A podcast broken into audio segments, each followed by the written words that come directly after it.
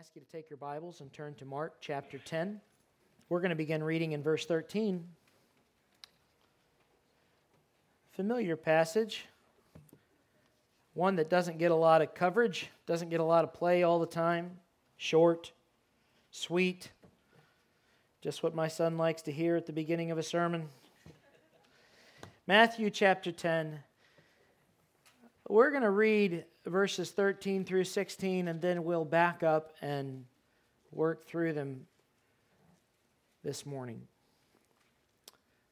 And we get a story here about Jesus. Verse 13, it begins Then they brought little children to him that he might touch them. But the disciples rebuked those who brought them.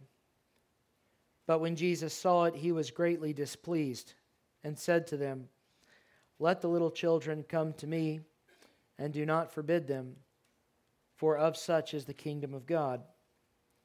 Assuredly, I say to you, whoever does not receive the kingdom of God as a little child will by no means enter it.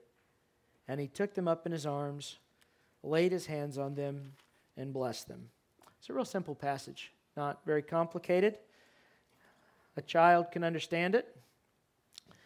I'm going to back up, though, and work through it a little by little here. First of all, in verse 13, when it says, Then they brought little children to him.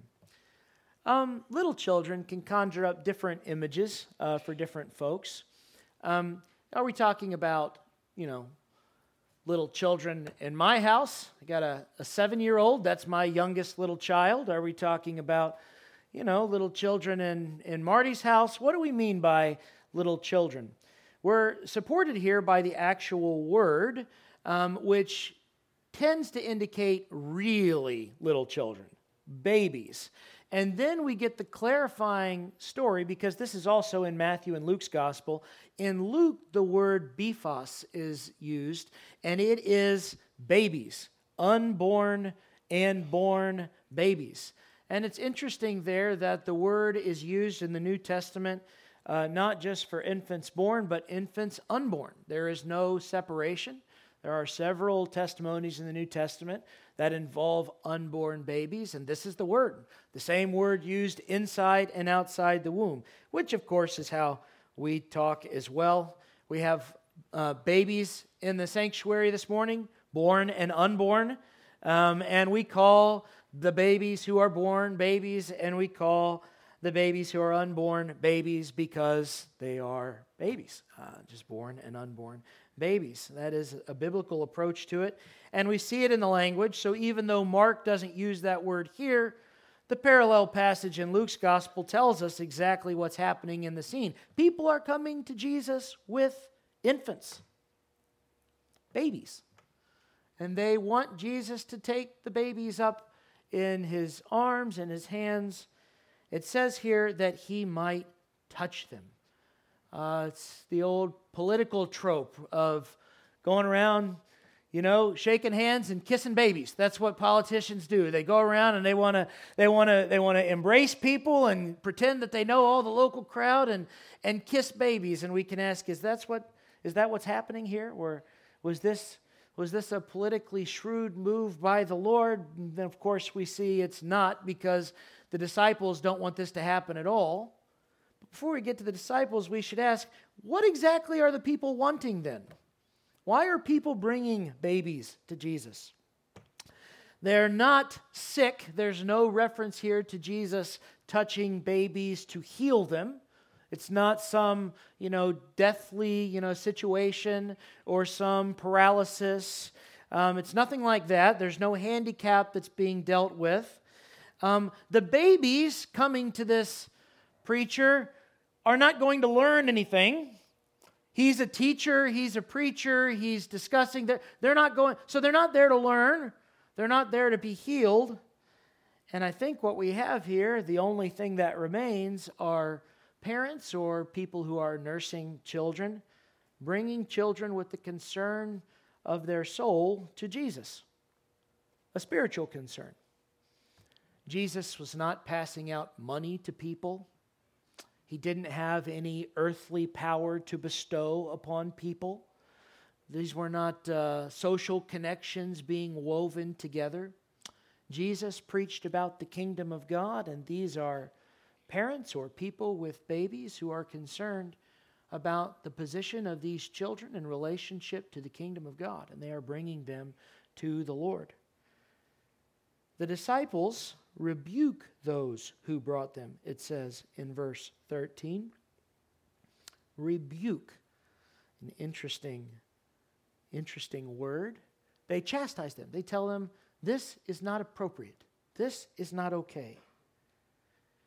You get the sense that Jesus was too important for babies in the disciples' minds. Here is the, the son of David, the Messiah of Israel, the great teacher, and we know that he had many people pressing upon him, people who did need healed.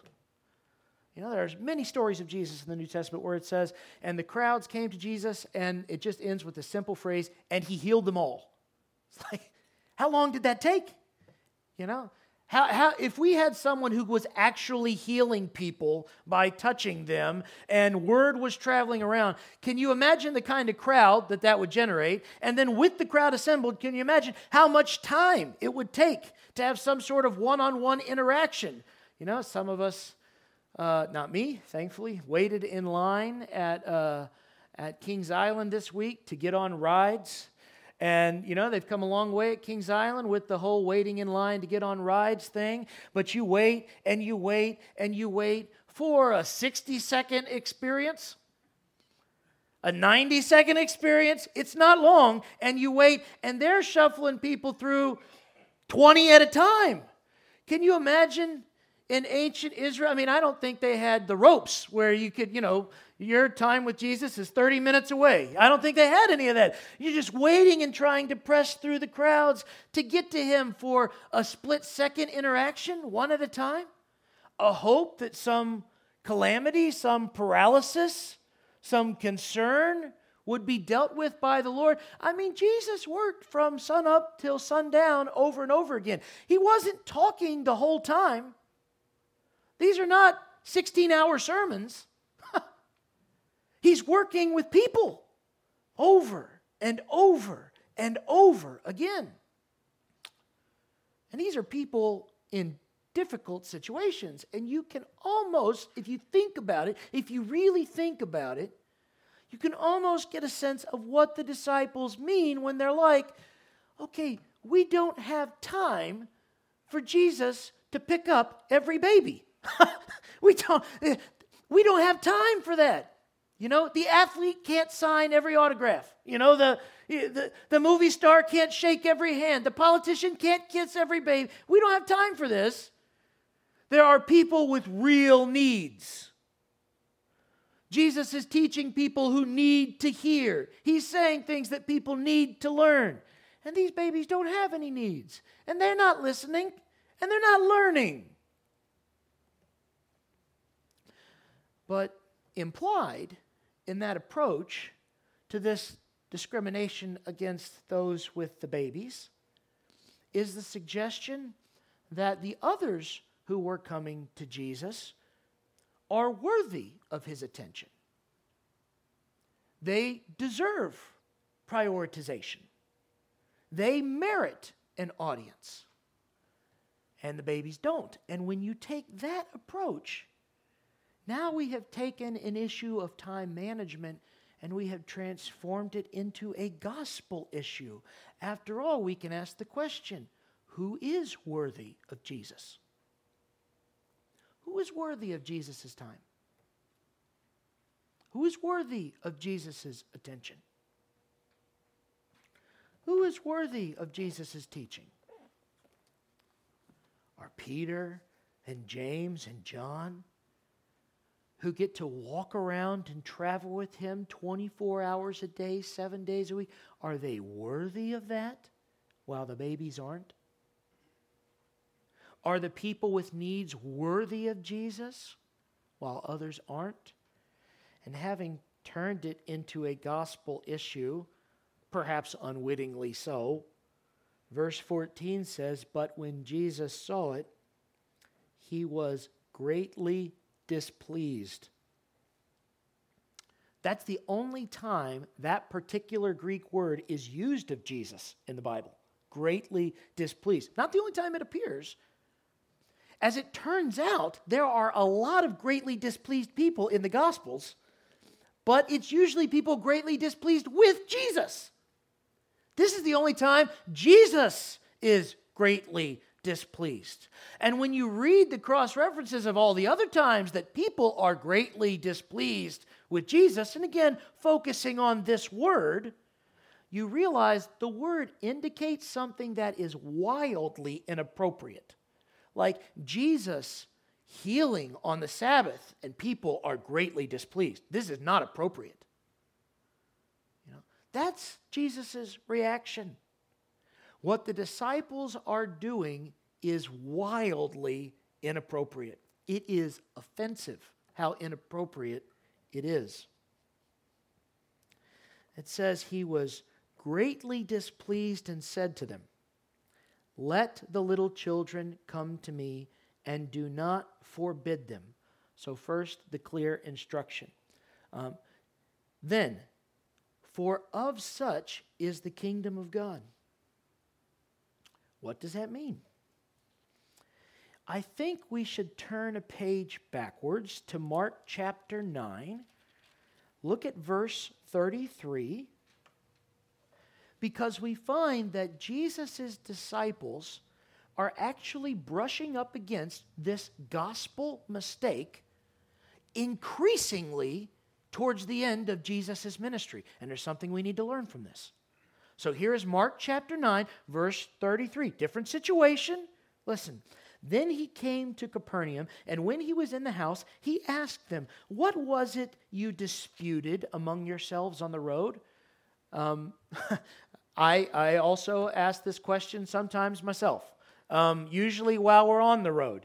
I will be driving the van or riding in the van, and I can't quite hear what's going on in the back. You know, we've got a seven passenger van. I can usually make out the two seats behind me, but in the very back, sometimes it's just clear that there is some sort of disagreement in the back of the van. I don't know if you've ever experienced that if you're a, if you're a parent before and i might pause and i'd say hey what you know let me just put it here in the words of the lord what is it that you are disputing among yourselves in the back?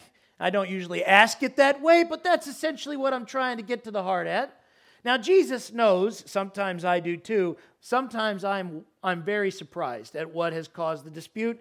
Uh, because it's like, how in the world can you be fighting about this? And that's what Jesus is, is, is getting at here. How in the world? So, what is it, guys, that you were arguing about on the road? Verse 34, but they kept silent. My children do that too sometimes. I don't know if you've ever had to, they kept silent uh, because it was obvious how inappropriate it was. They don't answer. Why? For on the road they had disputed among themselves who would be the greatest. And he sat down. There's no indication they verbally answered this question. So now they're just in for a lecture. They're, now they're in for a talking to.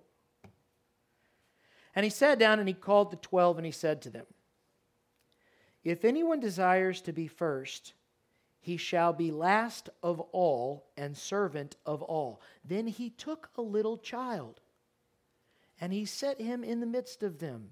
And when he had taken him in his arms, he said to them, Whoever receives one of these little children in my name receives me, and whoever receives me receives not me but him who sent me.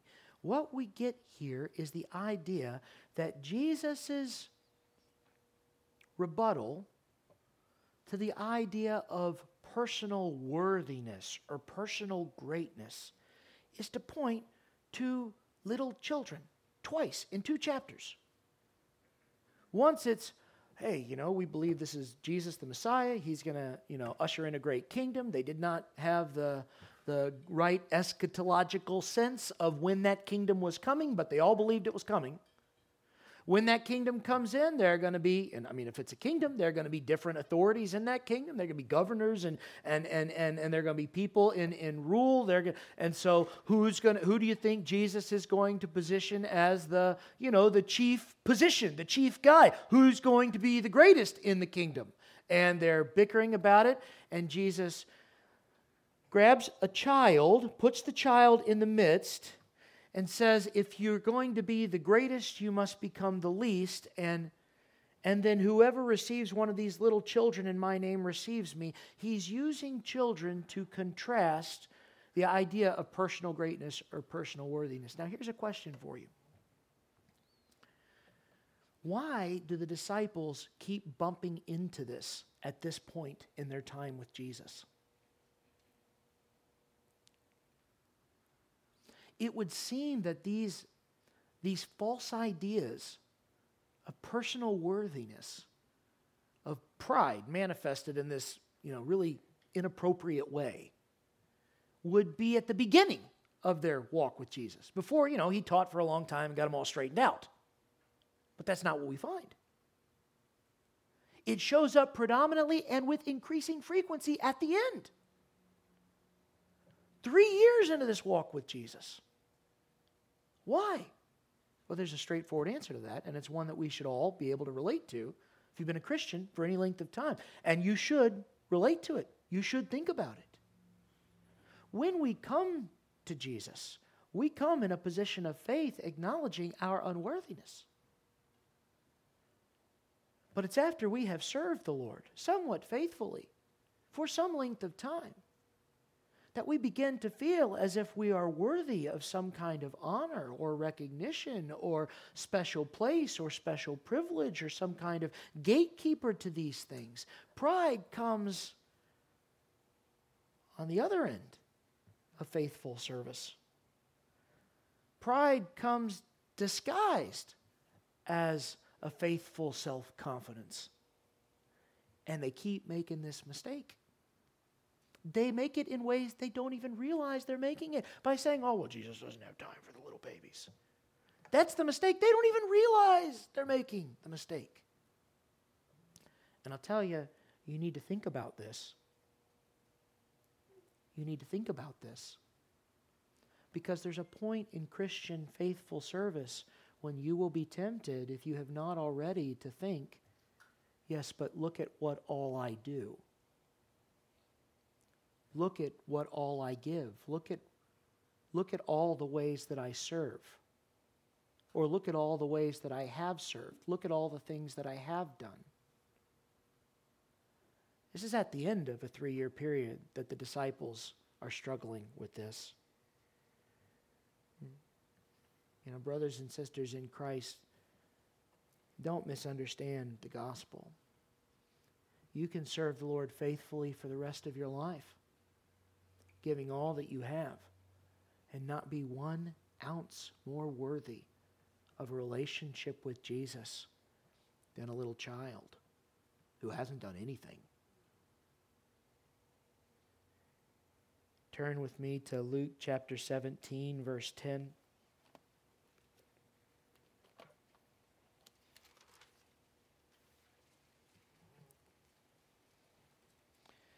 And verse 10 comes to us at the end of the parable in the first part of Luke 17. I won't read it all, but I'll read into it from verse 6. How about that? It's not too much. Think you can stay with me for five verses?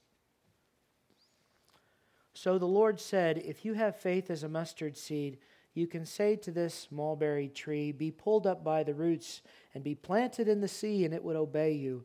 And which of you, here's the, the shift. Which of you, having a servant, plowing or tending sheep, will say to him when he's come in from the field, Come at once and sit down to eat? Is that what you do when you've got a, a servant, a cook? I know you don't have servants or cooks.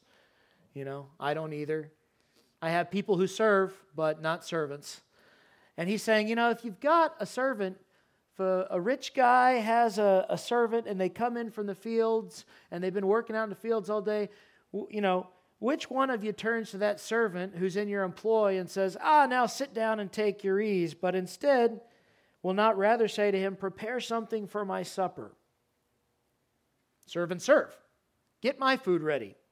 Gird yourself and serve me until I've eaten and drunk, and afterward you will eat and drink. That's the way it goes with servants and masters. Does he thank the servant because he did the things that were commanded him? Now, if he's polite, he should say thank you, right? But in other words, does he express great gratitude that the servant has gone the extra mile? No, because the servant is paid to do this. The servant is the servant. I think not, Jesus answers the question in verse 9. So likewise, you, when you have done all these things which you are commanded, say, We are unprofitable servants. We have done what was our duty to do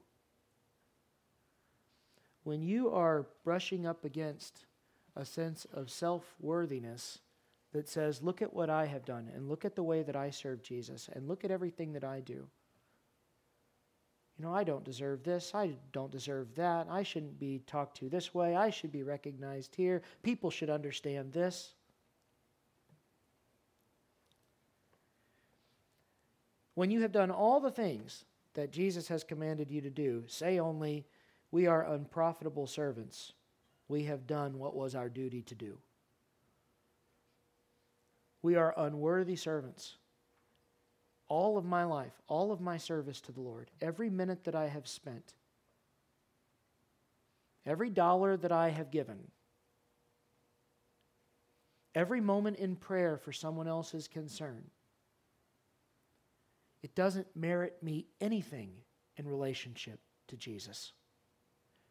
I am a lowly servant who was saved from eternal damnation, and I have done only what I was supposed to do.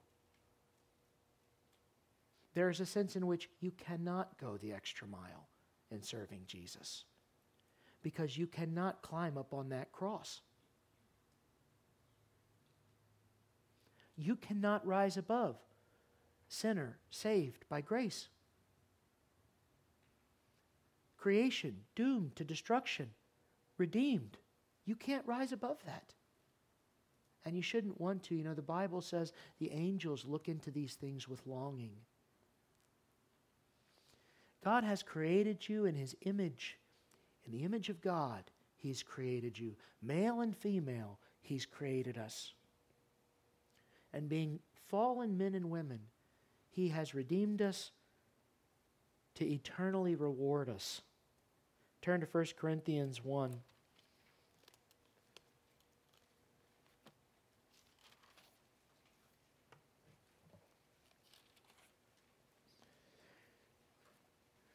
I just want to read verses 27, 28, and 29.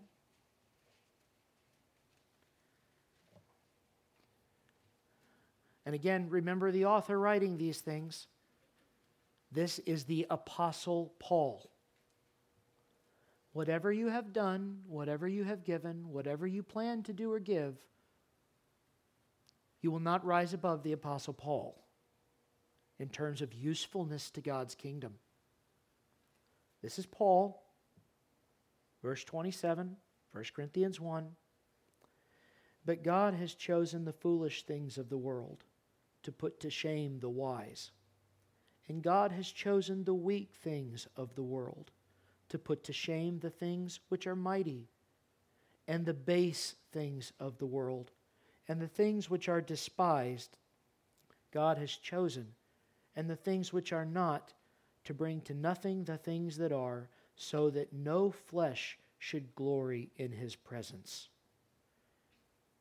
But of him you are in Christ Jesus, who became for us wisdom from God and righteousness and sanctification and redemption. So it is written, He who glories, let him glory in the Lord. When I read those things, that's me in each of those verses. God has chosen the foolish things of the world. I could write books that no one would be interested in reading, but books on the foolish things that I've done with my life. God would use me to put to shame those who are wise in worldly wisdom by redeeming me and making me his son? You can go through the list of all of these things. There is no room to glory before God, to lift yourself up before God. It says at the end, verse 31 let him who glories glory in the Lord. Thank you, God, for saving me and giving me a redeemed life that I have. Thank you, God.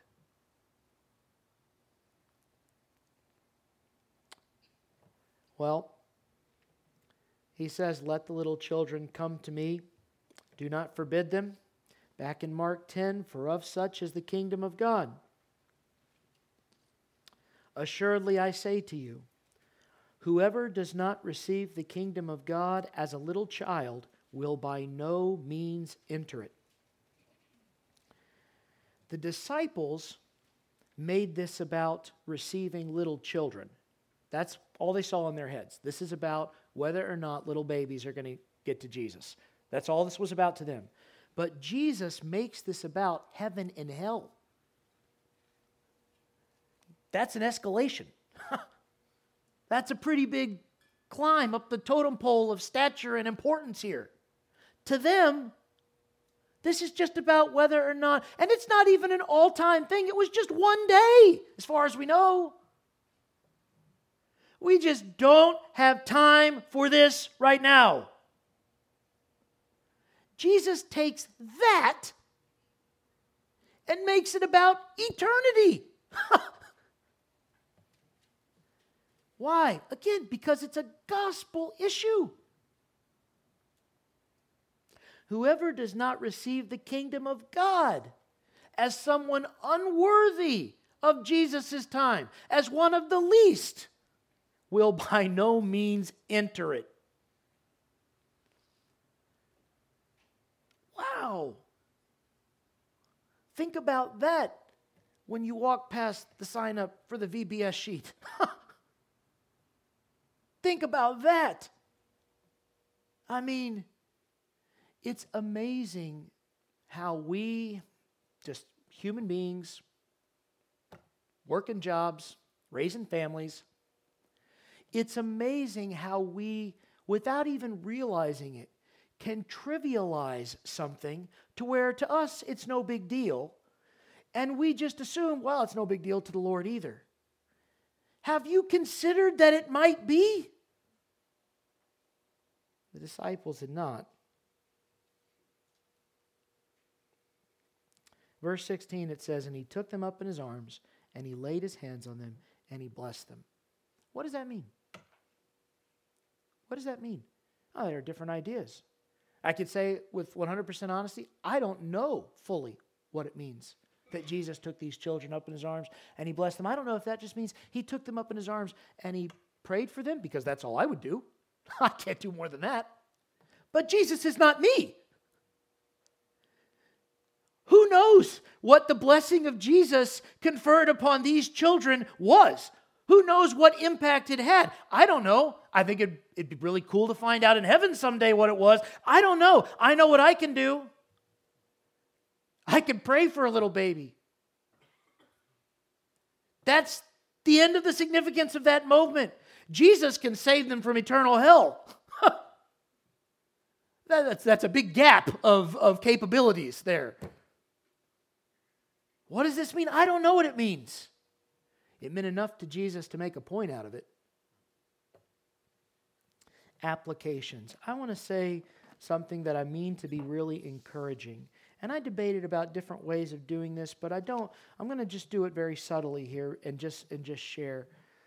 One of the things that I am most grateful for in more than two decades now in our church is the way that so many people love and serve children.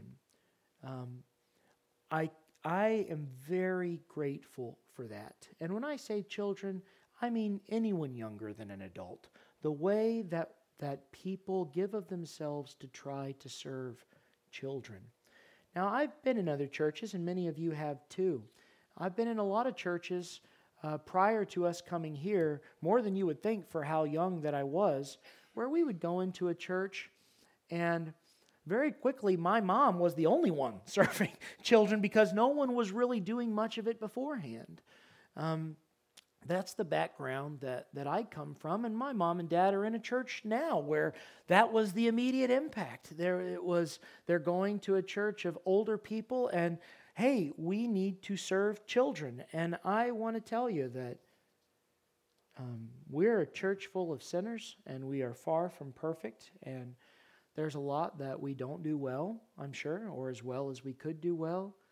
But I don't have a lot of criticism when it comes to seeing people care about children and try to serve children. Um, and that's been the case for a long time. Just last Saturday, a bunch of older guys who I'm sure would have been perfectly content doing something else on a Saturday uh, gathered to play softball with kids and youth and to celebrate when, you know, Tucker catches a fly ball and pretends he just won the World Series and he's running in from the outfield. I mean, it was like, you know, that's the, that's what it's like. You know, I'm I'm 40 years old and I'm not very fast anymore and I'm prone to get injured if I'm not already injured when I'm doing something and it's hot and it's a Saturday and I've worked all, I'm not on summer break as I assume Tucker is, you know, although Tucker's probably working hard on his summer break. And softball on Saturday, I can give and take. You know, it's like, now there was a time when that wasn't the case, when I worked Monday through Friday to get to play softball on Saturday, but things change. And yet to see to see people love kids by showing up because they know we ain't playing softball unless a bunch of 40 year old people show up to play. We're not playing. And to see that, that matters. And then you know, to transition from that Saturday into the youth going to Kings Island and to know that, you know, Heather with little kids, you know, who uh, is a lot of fun, and and that was a hot day. Oh man, you guys went to Kings Island with kids. It was like hundred degrees. It was a hot day. That was one of those days where I had office work to do. Uh, I wasn't out in the warehouse very much uh, that day. That was a hot day. And I think of Heather with little kids and Steve, who's still got the tan of that day glowing on his on his skin, and and my wife who came home and collapsed at the end of the day. And, and I think, you know, they don't go to Kings Island unless people serve. And, you know, and of course Nathan's there in the youth ministry and he's organizing and administrating, but there's there's there's people serving and and then we have you know the the women putting together a, a, movie night, which my kids, my girls get to go to and and and spend that time there and with women who I hope they admire and will listen to and counsel with as time goes on. And then yesterday, you know, just doing something silly like playing bad golf with with people, you know. It's like these things matter to our church. And if you're new to our church, or if you've seen these kinds of things going on and, and you know, you're like, eh, I don't know if I should, let me encourage you that these things matter to our church. They matter uh, to me. You know, I'm, I met Clayton Hampton because he coached my sixth grade basketball team. Never met him before in my life. Wasn't going to church here. I'd never met him. Clayton was my basketball coach before he was my brother in Christ, who I sang with in the choir for 10 years, who I love and prayed with.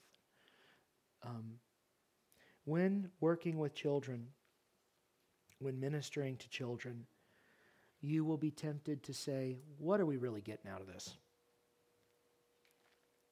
Many times you will be tempted to say that. I mean, after all, what do you get out of softball or Kings Island or a movie night? Or what, do you, what are we really getting out of this? And I'm going to encourage you as I can from 1 Corinthians 3, verses 6 and 7. Once you turn over there to 1 Corinthians 3. Hey, my old Bible drill day is kicking in. One page. How about that?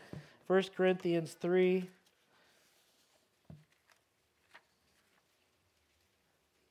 Here's again the Apostle Paul.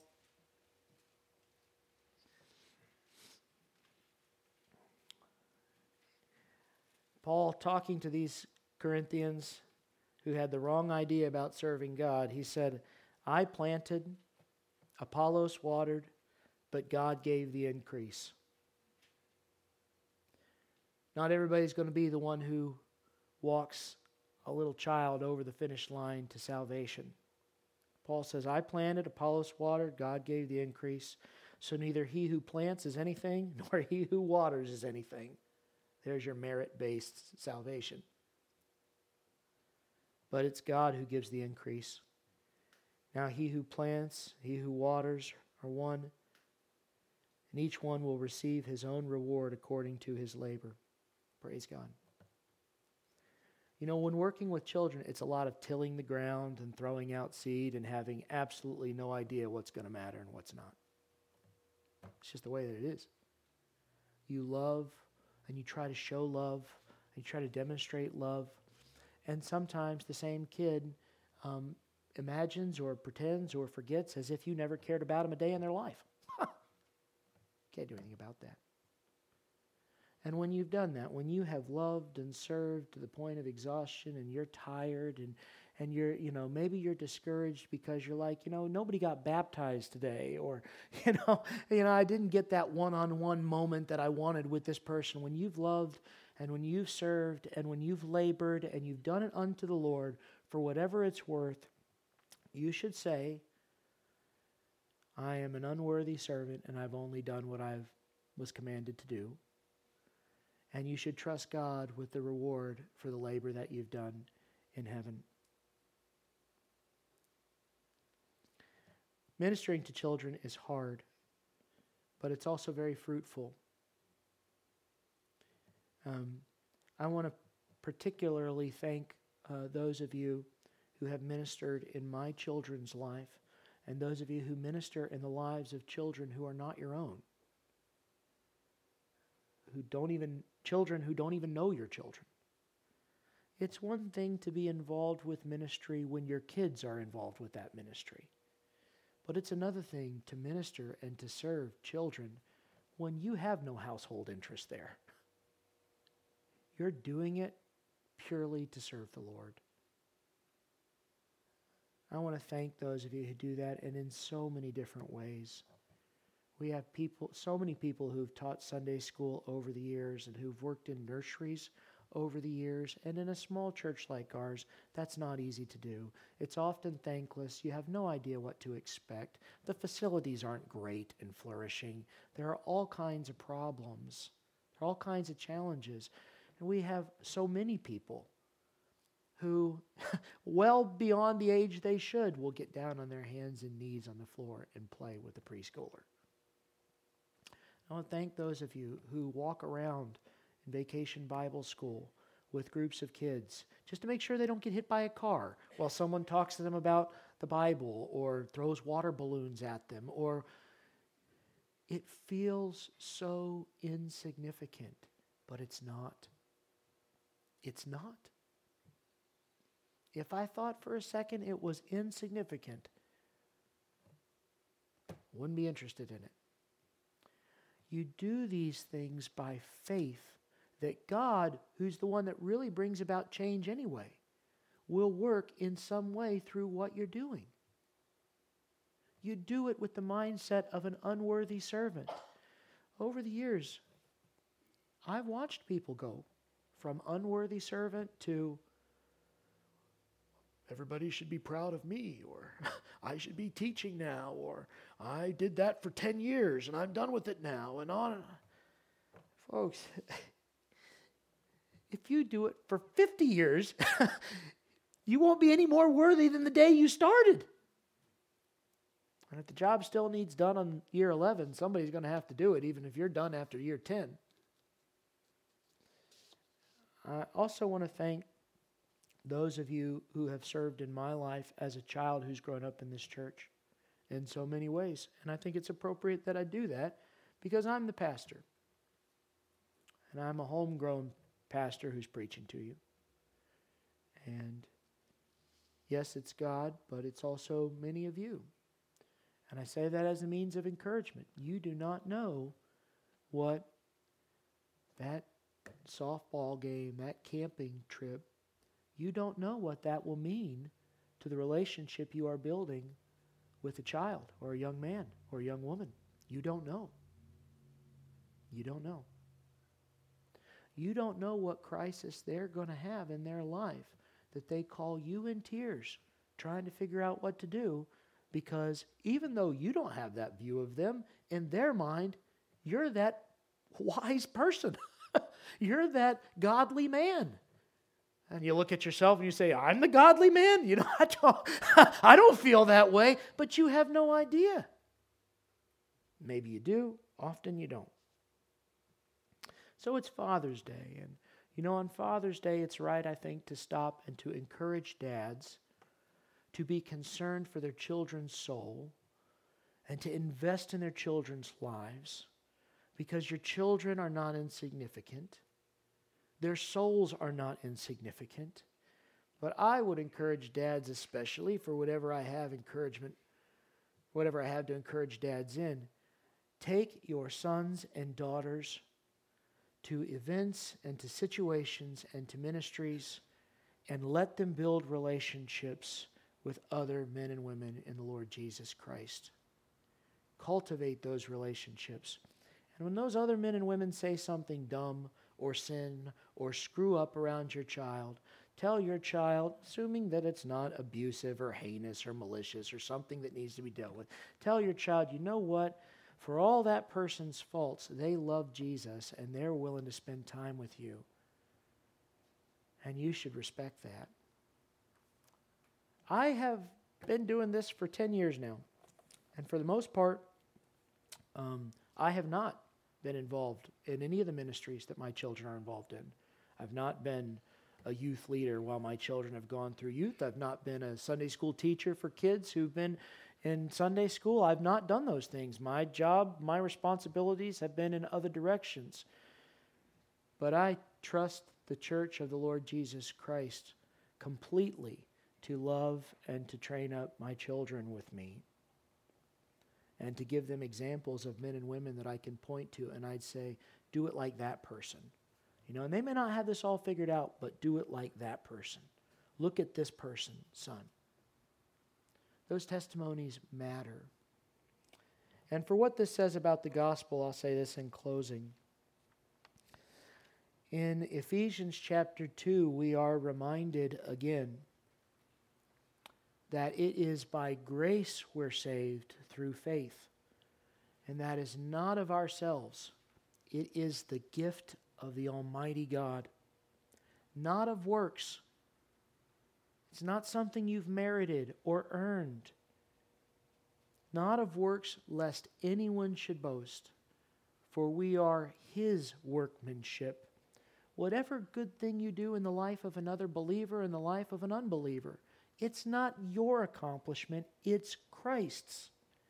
You are His workmanship, created in Christ Jesus for good works that we should walk in them. And you know that passage goes on to tell you we have been saved so that God might show His exceeding riches to us in the ages to come. Not now. It specifically says, Ephesians chapter 2, in the ages to come. There is no sacrifice. No matter how trivial, no matter how menial, there is no sacrifice you will make for the Lord Jesus that goes unnoticed. He is your Father, and He takes pleasure in the good works of His children. I take pleasure when my children do something good, a little bit of encouragement that I haven't completely screwed it up. We have a Heavenly Father who has redeemed us. And as any good father will, he will show us riches in the ages to come. Now is not the time to exalt ourselves. Now is a time of service, of ministry, of love, of giving. And when we do it, we should do it as unworthy servants, obedient to God's command. But He doesn't look at you as an unworthy servant. He has placed the highest value on you that any father possibly could. He has given his only son to save you. You don't get more worthy than that. Let's close with the word of prayer.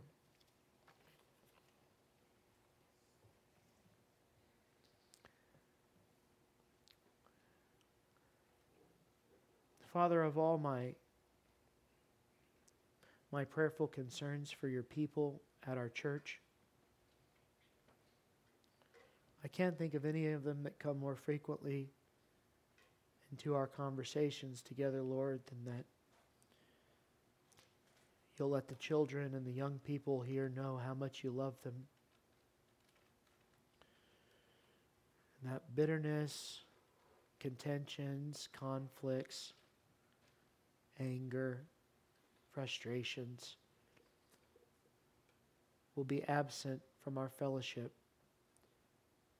so that when children and young people who are watching render the verdict on what they saw among us, that it will be one of light. Light in a world that for many of them is darkness. Impress it upon our hearts to do this well. Help us to love you as those who till the ground and plant and water with the faith that you will give the increase. It's in Jesus' name that I pray. Amen.